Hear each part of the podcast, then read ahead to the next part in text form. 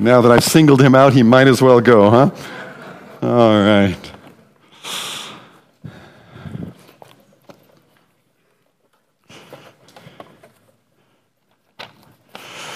Well, the silly season is upon us.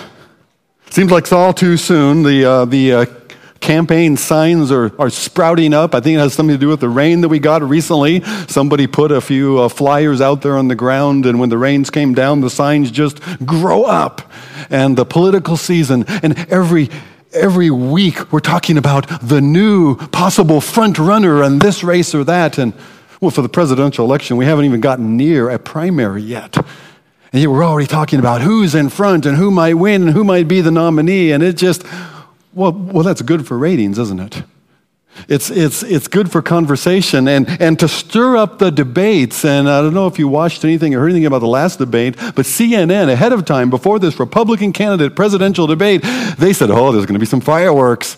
They, they, their intention was, we're going to try to, try to stir things up. We're going to try to provoke. We're going to try to see if we can instigate some clashes here because that's good. That, that's good ratings. That's good for watching. That's good entertainment.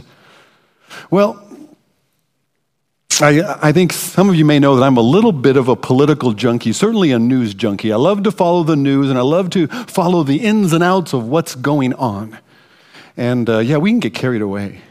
We can get carried away, especially this time of year. We can get caught up in the foolishness. And in the midst of that, we may not represent our Father well. What is it? What, what should be our response to political authorities? How do we respond, whether they're doing the things that we agree with and like, or maybe they're not? How do we respond, and how does that relate to how we represent our Father among these people all around us who need to know Him?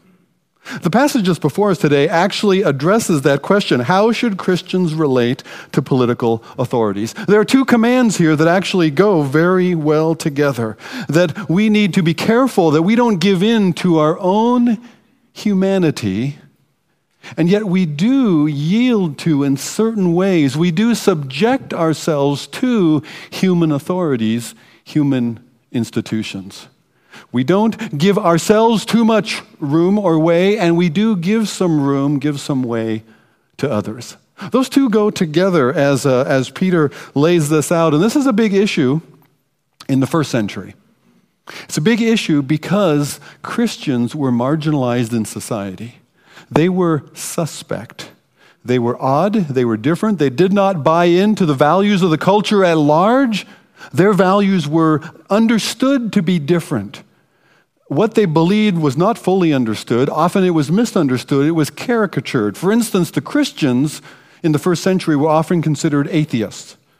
They were considered atheists because they did not believe in the gods.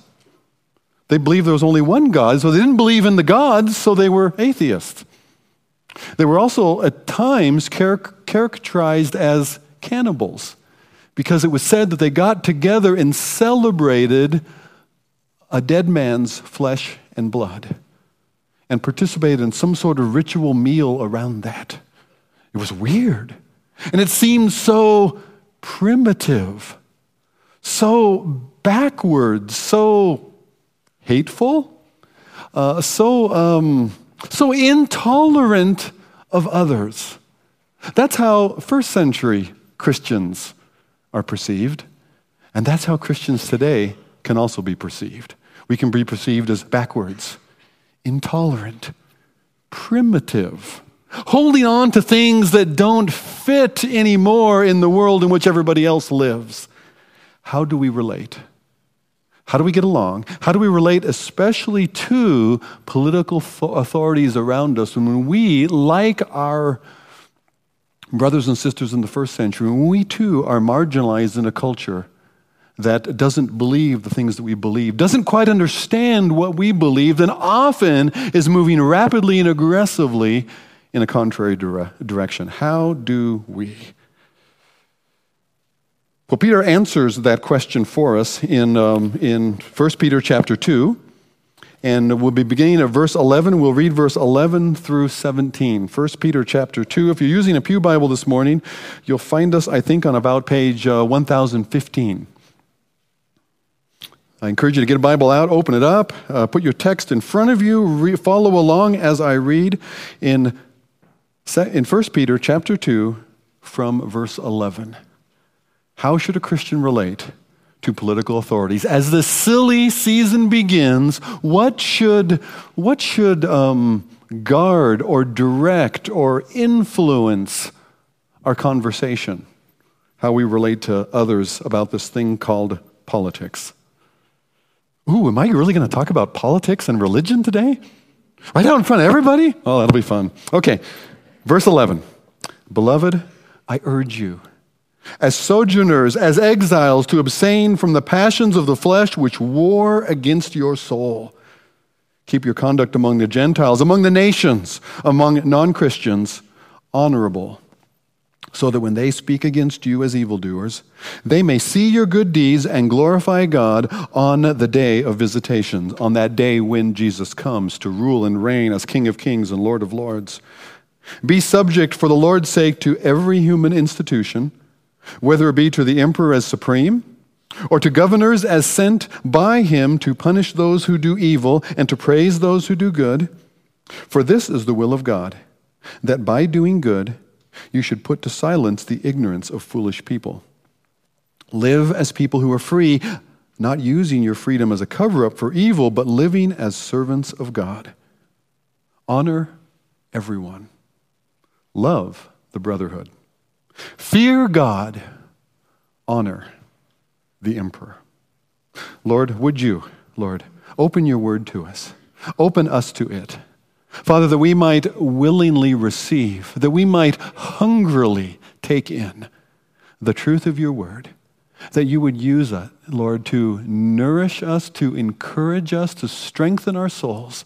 And Lord, also that you would direct us, guide us as to how we best represent you. How do we honor you in honoring the people around us? Lord, guide us in this, we pray, in Jesus' name. Amen. First of all, how do we relate to political authorities around us? The first answer to that is found in verse 11. We relate. What is our image? What's the controlling metaphor? That we are sojourners and exiles. That we are temporary residents. We are here for a short time. This is not our home. We are only passing through. Don't invest too deeply. Hold in an open hand things that cannot last because we look for a city that has foundations, whose builder and maker is God. God has a promise set before us that we press toward, and yet we press toward that here. We are sojourners here. We will seek the peace of the, of the city in which we find ourselves, as, as Jeremiah told those exiles uh, from Israel who were in Babylon. We will seek for uh, the peace of the city that we find ourselves in. We will, we will plant trees. We will, we will seek for fruit to be born. We will take in a harvest. We will build houses. We will raise families. We will seek to add those into God's family. And yet we long for a better land. We understand that this world is not our home, that as Paul said, our citizenship is in heaven from where we look for our Savior who is coming that day of visitation. But we are sojourners, exiles, temporary guests in the world's temporary domain. In the world's temporary domain. Now, be sympathetic, sympathetic to those who are in charge here. If you looked around, you've noticed it's a bit of a mess. They're, they're accountable for what goes on. Uh, be a little sympathetic, man. They have got a lot to answer for. Those who presume to lead. How will we relate to political authorities? First of all, it's interesting. The, the, the, the, first principle that he raises here is abstain from those natural human cravings which war against your soul, which wage war inside you against you. First thing he tells us is to watch out for what's in you, which will be contrary to God's will.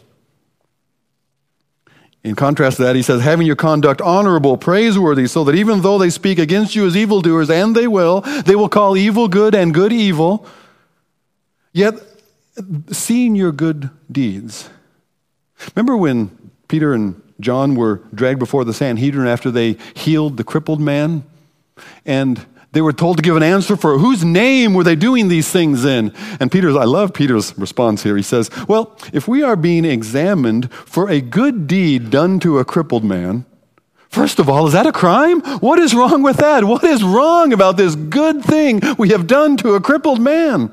This is a good thing. If you want to know why we ha- whose name we did that, oh, well, let me tell you, that was in Jesus' name. This is something that we're happy to give him all the credit and all the glory for. And though they call evil good and good evil now, they will still give glory to God for the good that He has been working in you and through you when Jesus appears to establish His kingdom. When thy will will be done on earth, even as it is in heaven. We will take our stand with humility and not arrogance our conduct honorable and praiseworthy. We will take a stand with humility, not arrogance, that we will, well, let me put it this way.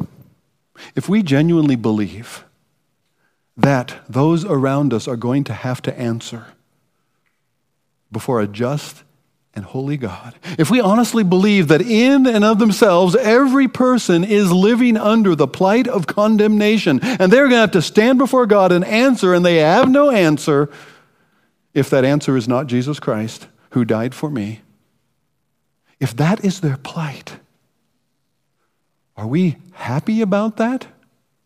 Or are we concerned for them? What comes across?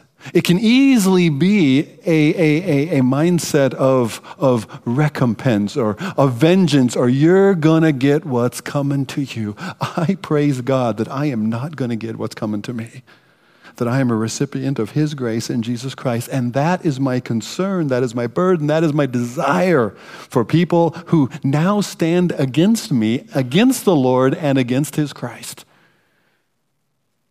Do I want God's vengeance against them, or do, or do I share a concern for them? There's a big difference between warning somebody of the danger that is approaching and being happy about what they will soon face. See, if we live in fear of God, we fear for them. It's, it's not merely, you can't do that, you can't get away with that. It's more, my friend, I'm afraid for you. Be careful, abstain, not giving in to what your natural humanity craves. What is it that your natural humanity craves? What do you think Peter's getting at? When I first read that phrase, I think of all kinds of evil things. And it probably says something about what's in my own heart that I can think of all of these evil things. Is, is, is he talking about greed or gluttony, or is he talking about indulgences and immorality? What is Peter talking about when he says about those things that our natural humanity craves?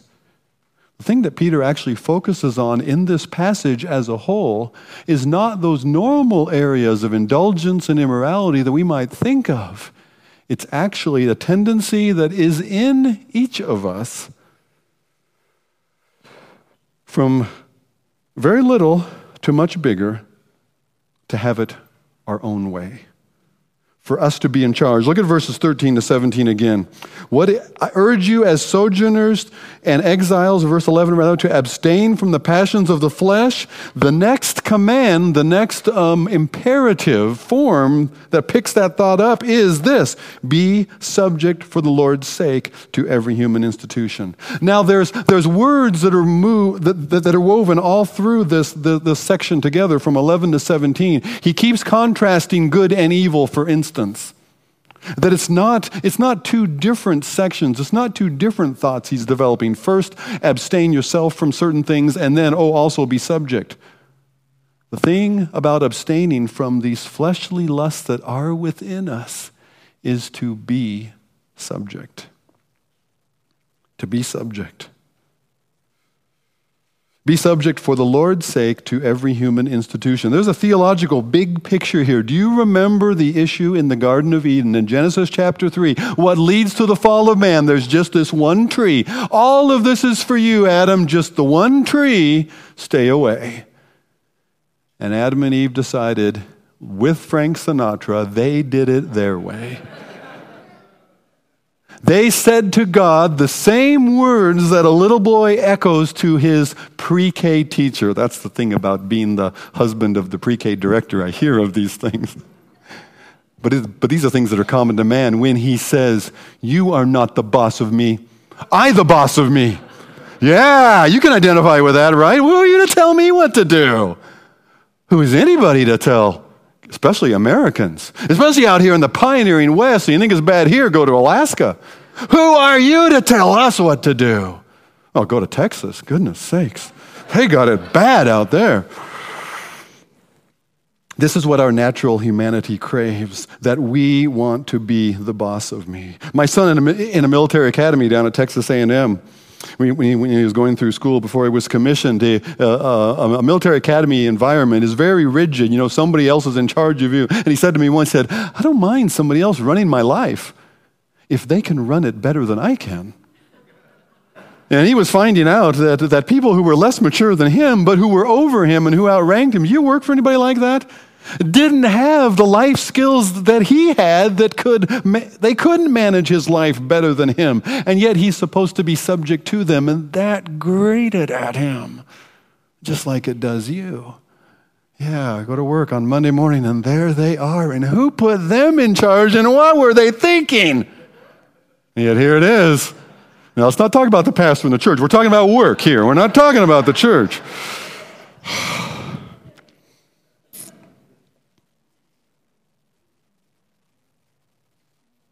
This is the will of God, that by doing good you may silence the ignorance of foolish people. They don't know, they misunderstand. And that good that God works in us, those glimpses of the glory of God in His image bearers, are intended to show them something about God. That connects this command back to verses 11 and 12. The doing good is relating well to society and to its leaders. As much as lies with you, Paul says, be at peace with all men. It doesn't always lie with you, does it? You can't always be at peace. There's, there's some tension in this passage. But as much as is with you, be at peace. Don't you be the cause of friction. Don't you be the cause of these difficulties that exist, this tug of war of wills in humanity. It was easy for Christians in Rome to be falsely accused of subversion. They were instructed to, to render such uninformed and misunderstood caricatures of what Christianity is about. They would render those unbelievable by a clearly unreproachable lifestyle. You see, the Roman authorities, as they're writing letters back and forth, and we read some of those letters now, those letters still exist, and we read them, we find out they are scratching their heads. We don't get these people. They don't submit to our gods, and yet they don't rebel at all against the local authority or against the authority of Rome. And, and you know, they're, they're taking in orphans and they take in widows and they provide for the poor and they do all these things that our government does not. And they couldn't figure it out. What is it about these people? What makes them do this? Freely they had received, so freely the early church gave. They were not busybodies, busy into the affairs of others, but rather they were knowingly demonstrating God's grace in the midst of society. Verse 16 tells us a similar vein. If we, as we run down there, um, verse 16: live as people who are free, yet not using your freedom as a cover up for evil, but living as servants of God.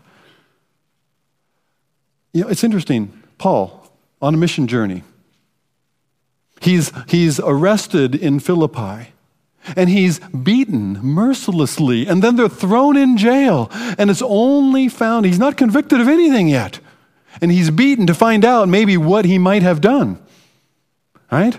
And they throw him in jail. And the next day, that's when he pulls out his Roman citizenship card. By the way, what you've done to me is not lawful.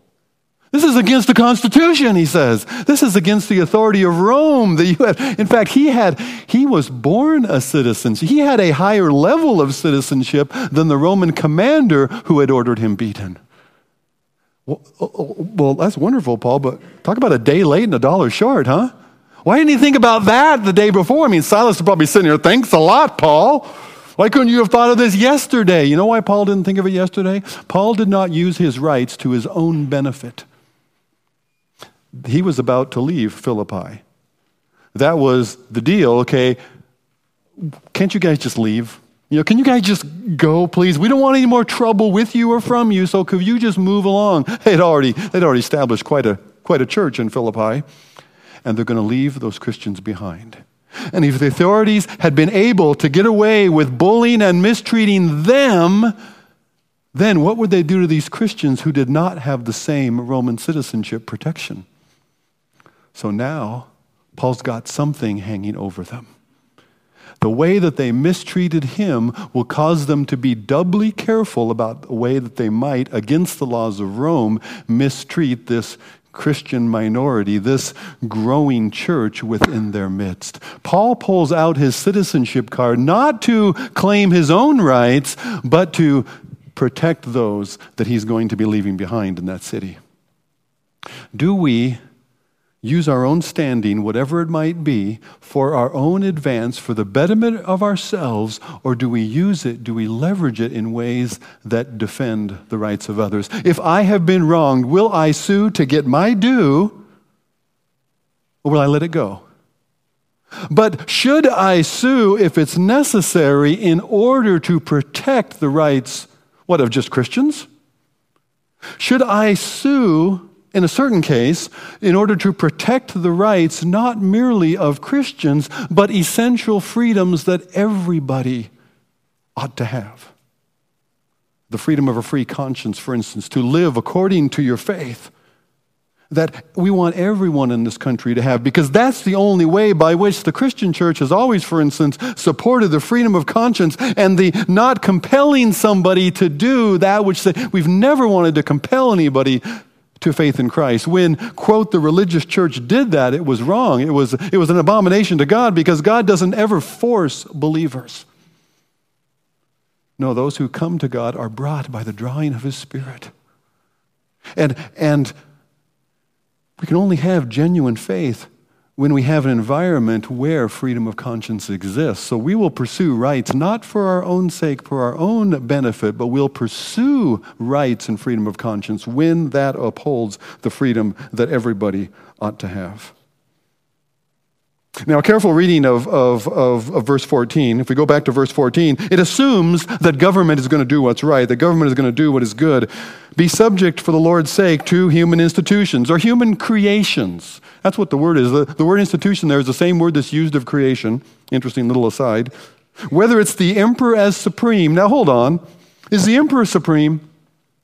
Is Nero supreme? Is Nero higher than any other? Oh, you look like you're not sure. No, he's not. We just sang who's higher. Our God is greater. Our God is higher than any other. Emperor is not supreme. What, the, what? I thought the Bible said here that, that, that the emperor as supreme. No, he's supreme in terms of human institutions. Could it be, really, that there are institutions that are above human institutions, that God's authority is actually above human institutions, human creations, and human authority, so that when push comes to shove, I must obey God rather than man. Yes, I should be subject to local authority. I should be subject to political authority. God has ordained that, and yet God has not just given everything over to them. Aren't you glad for that? Aren't you glad that the king is still king? Aren't you glad that the Lord still reigns? So that we can willingly submit. We can hold our own rights in open hands because our God is greater than any other. And yet, so the emperor as supreme and to governors as sent by him to punish those who do evil and to praise those who do good. That's the way it's supposed to work. And we benefit not only ourselves, but we benefit society as a whole when we pursue government, when we participate in government, when we vote and when we are engaged and when we, when we ask questions and when we hold uh, our officials accountable as we should. Society benefits from that. Not merely myself, not merely Christians, but society as a whole should benefit from that. One of the good things you can do for your neighbor and for the people around you is to do our part in participating that we do have a good government. Government is supposed to be that way. Government is supposed to do good, but that raises its own questions, doesn't it? What if government does not do good? What if government actions actually oppose what God said is good or promote that which God says is evil? Let me give you a very extreme example. What about Dietrich, what about Dietrich Bonhoeffer in uh, the uh, early era of the Nazis? When uh, he warned against this new government that, he, that had emerged and the tendencies of it and the tyranny to which it would lead and did lead. And he became an enemy of the state and he was imprisoned. He was eventually um, executed before, just before the death camp that he was in was, um, was, was freed by the Allies, was liberated. They purposely executed him first so that he would not survive. Would we take a stand like Bond? There are times when I cannot subject any longer. You see, subject is not the same as obey. He doesn't say here, obey man's institutions no matter what. He does say that we are subject to them in their authority, but there is a higher authority. You see this in the military. When I was in the military, when I was in the Air Force, I was sworn to obey every order. In military people, is that how it goes? No. I was sworn to obey every lawful order. In fact, I must resist a clearly unlawful order. If somebody were to, to give me an order in my chain of command, to give me an order to participate in some treasonous act, I could not go along with them. In fact, I must stand against them and I must oppose it. I obey every lawful order. We have, uh, at various levels of government, we have these laws that are meant to protect whistleblowers, that they do not continue to go along with those whom they work under, those that they are subject to. If there's malfeasance or something wrong going on, they're not supposed to go along with it, and there's supposed to be a way to protect them, for them to resist it. So we don't just obey blindly. To be subject is not the same as to obey not necessarily a willing accomplice. There's an example in Daniel 3. I don't know if you're familiar with the story in Daniel 3. There were these three friends of Daniel. The four of them are mentioned together in Daniel chapter 1, and they all resisted and they all asked, You know, we can't eat this meat. It's been sacrificed to idols. We can't participate in that. There, there's food here that's unclean, that's against the law of Moses. We cannot eat these things. Could we eat just grains and vegetables instead? And that ended up doing, and God's favor was upon them, and He blessed them in that. And it's a wonderful story of standing for God's truth in the midst of, of an antagonistic environment and culture. But then you get over to Daniel chapter 3, and now they are officials in the king's government. They are part of government, and all the officials in the king's government are told when the music sounds and when the band plays, they're to bow down to this golden idol of King Nebuchadnezzar. An interesting thing in chapter 2, the king Nebuchadnezzar has a, has a dream. And in his dream, there's, a, there's this statue. And this statue is gold at the top, and then it's silver, and then it's bronze, and then it's, it's another metal, and iron at the bottom. And, and this statue represents four different empires. Babylon is the empire of gold, but Babylon's going to be replaced by the next empire, the Persian empire of silver. Silver is going to be replaced by the bronze empire. That empire, repre- that bronze represented Greece. And so Babylon is now, but Babylon will not last. So, after the dream, King Nebuchadnezzar of Babylon orders a statue built. It probably resembled himself. And the statue is not gold and silver and bronze. The statue is gold. What is Nebuchadnezzar saying? I'm going to be king, and my kingdom will be forever. My kingdom, he says, the gold kingdom will endure. So it's, it's, it's, it's absolutely contrary to what God has revealed to him graciously. And everybody now is supposed to bow to this image that he has made, agreeing with him and probably recognizing his divinity at the same time. And these three friends of Daniel won't do it. They say, No, king, we're not going to do it. They don't run and hide.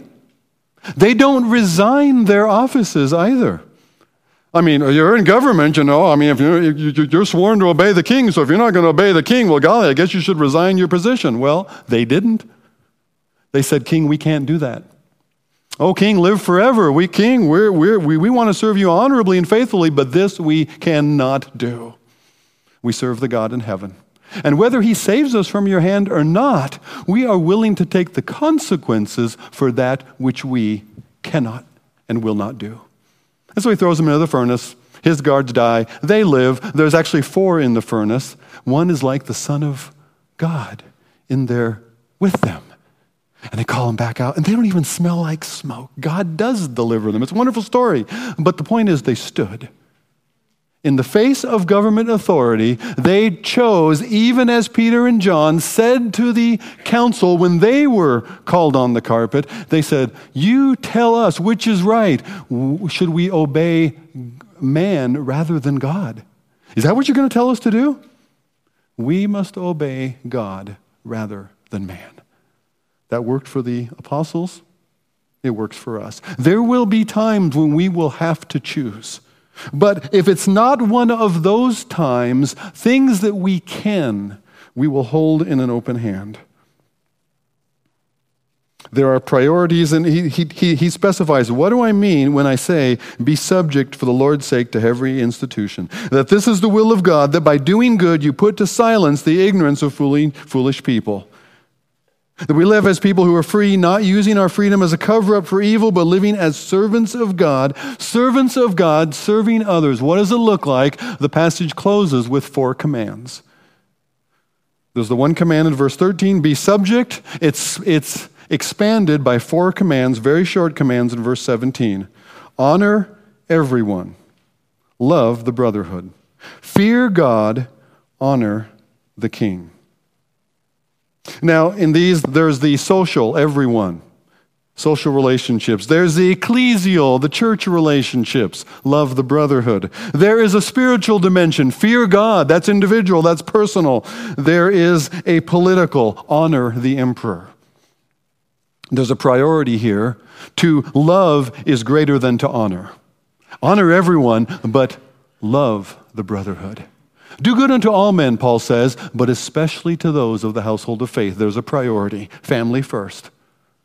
So there's a priority in these relationships. There's a priority also between, in that tension between the, the emperor on the vertical sphere. There's the emperor, but then there's God. You fear God, and on the basis of fearing God, you honor the emperor.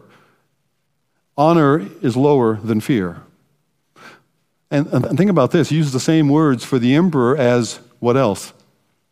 Honor everyone, honor the emperor.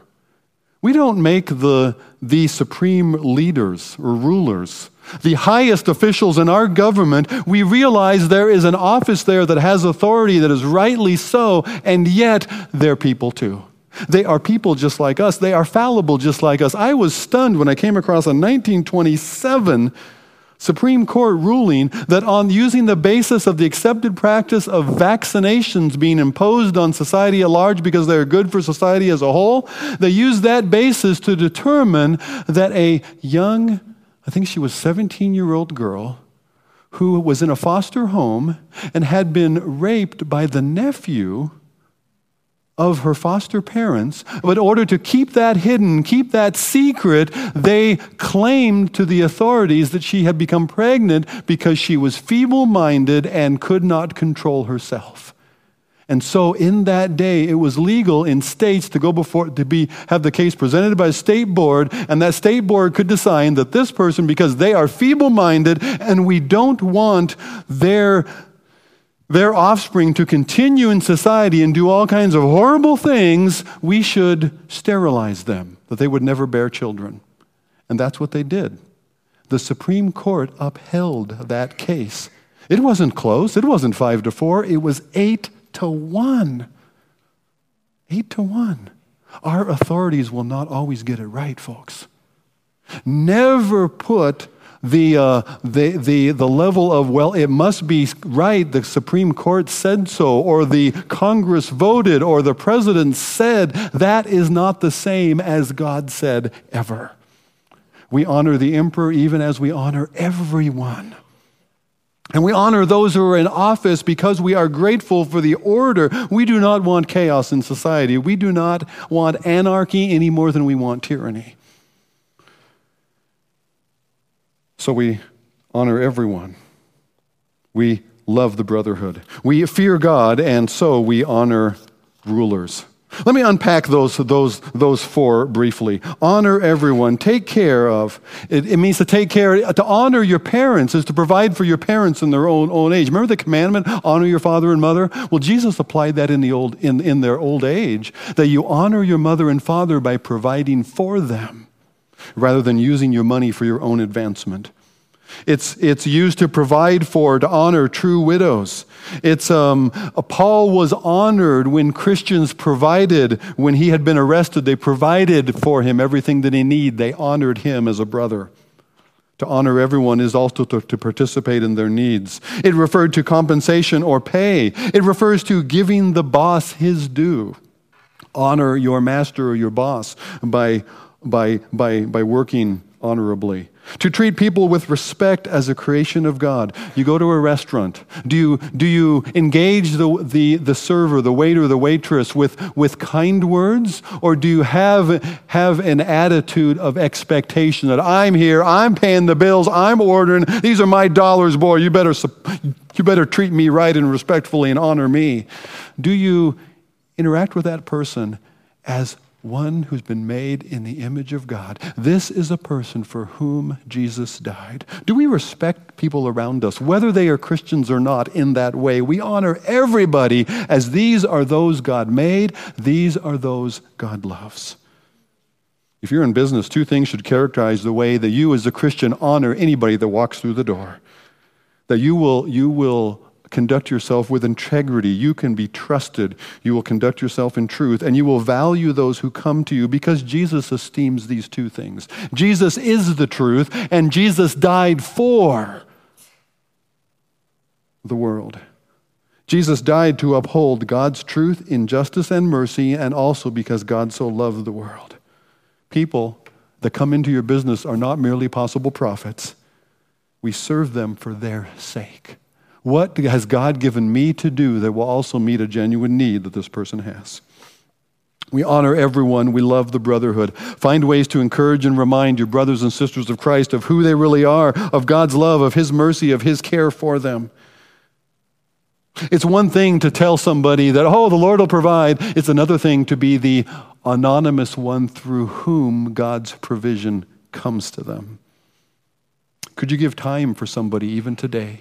Would you, will you linger after church and encourage somebody? Maybe take the time to listen to them, what's really going on. Would you take the time maybe to pray with them about something that's happening in life? Will, will before, before you leave here this morning, some of you will go by Sean Wood, and he's having his birthday this week, and you'll tell him, Sean, happy birthday.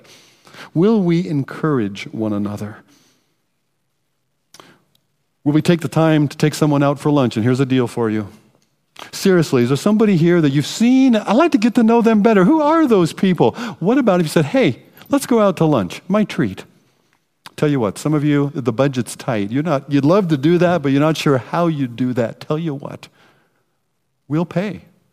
You grab somebody you don't know and you want to get to know better and you want to go to lunch.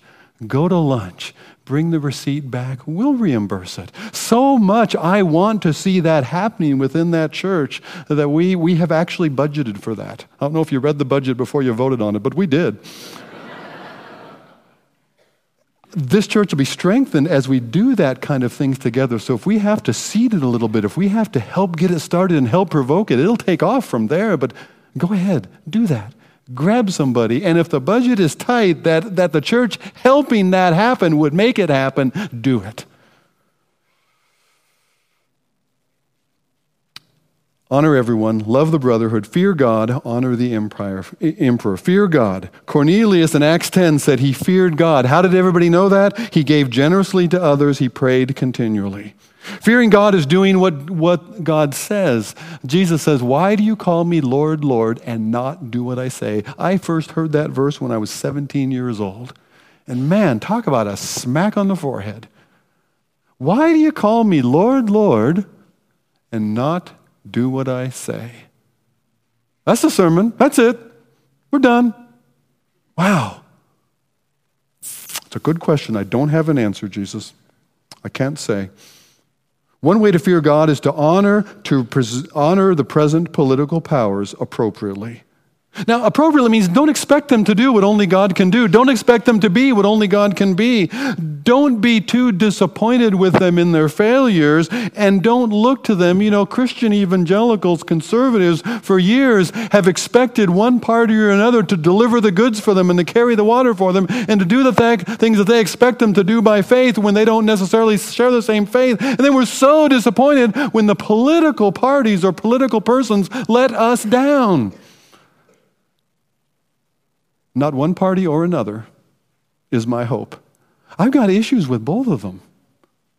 And yet I'm going to make my choices and I'm going to participate. I'm not going to withdraw and say that's somebody else's mess. No, I've got to. I've got to participate. One of the ways that I fear God and one of the ways that I honor the, eh, honor the emperor is to participate in the process in the right ways that we have been given to do. Society will be better if we do participate and vote thoughtfully and prayerfully. There's an election coming up, and we should participate in it. We must participate in it. Thoughtfully and prayerfully, realizing that some issues matter for others. There are some social issues that God's will is clear on, and, and for me, they trump everything else. I don't have time to develop all that this morning, but for me personally, issues that offend God's moral character are more important to me than issues of taxation and economic benefit. Life and death trumps social generosity every time in my view. There are times, oh, here we go, the silly season has started. Politics is already uh, um, um, on the table for discussion. Some of you write letters, some of you post on Facebook. When you do, be thoughtful, not reactionary. What does your post, what does your rant say about your faith or lack of it? When we post, when we write, when we discuss, when we around others at work hold forth our political views,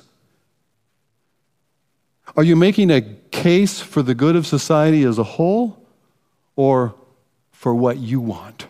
Because they are not the boss of me. Am I demanding my own way or preference or am I showing respect? Don't insult, don't name call. Show respect for the office and for the God ordained role of a governing authority. Last of all, there are going to be issues of civil disobedience. There are going to be times when I don't obey. Uh, there are going to be times when subject still means that I'm also subject to a higher authority and I cannot go along with this. I will have to draw the line. I will have to say respectfully, I decline. I cannot do that because, like we heard last week, a little girl at school could not bow to that Buddhist shrine that the monk had brought into the classroom because she said, I and my family, we believe in Jesus and we can bow only to him. There will be times that because I bow to Jesus, I can't bow to somebody else's command or desire or wish.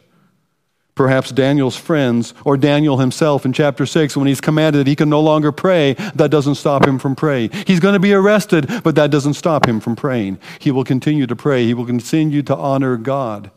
He will fear God, and in that way honor man who's been created in God's image.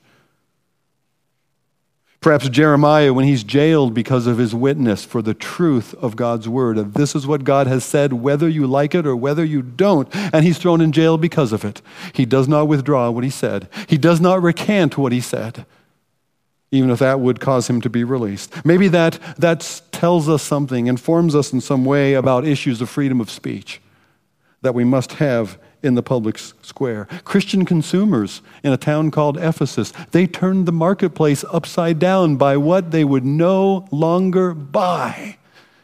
Because the change that the gospel wrought in their hearts meant that nobody was interested in buying these little idol shrines any longer.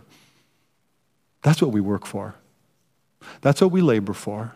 And we will pray for our rulers, we will pray for our leaders that we might live in peace and be able to represent our Lord Jesus well. We want them ultimately not to be conformed to our standards of morality on the outside while they still are like the Pharisees inside full of dead men's bones. No, we want God to do his work on my neighbor, my friend, my elected official. We want God to do his work on the inside. And maybe some willingness on my part to sacrifice my own good for the sake of others. Maybe that would show something of the sacrifice of Christ for us to them. And God will be glorified. And here's the promise in the passage even if they don't honor it now, that testimony of doing good, of sacrificing our right, and of laying aside our own desire to have things our way, our willingness to lay that aside, even if it's not recognized now, will be known and will be declared in the day of his coming. And they will glorify God because of it. You might not see it yet, but it'll be there. So that's where we'll invest. That's where we'll determine. That's where we'll live. Lord, when I'm pushed between the two, I'm going to serve others rather than myself. I'm going to do good to all, especially to this household of faith. I'm going to linger here today and I'm going to encourage somebody. I'm going to talk about issues and ways that are better for society as a whole. I'm going to pray for my leaders and be subject to the extent that I can, fearing God, honoring man. Let's pray. Lord, we thank you. We thank you, Lord, that you set before us the opportunity to worship in real life. Lord, you've gathered your church here to worship and to sing your praises now, and we do that. And Lord, because we do that in here, let us do that out there. Father, would our lives, would the way that we respect others, would the way that we honor everyone also show something of your grace and mercy? Lord, thank you that we can worship freely. And with no matter the restrictions that we feel might be placed upon us, no matter the hindrances, no matter the, the, um, no matter the ridicule, the disdain that might be heaped upon us, Father, because we fear you, we, like Jesus, can bear all of that. Would you give us the courage to do so? And would you give us the courage still in the midst of that to still love others and to honor them as those whom you value so much that you love them and your Son died for them. This we pray in Jesus' name.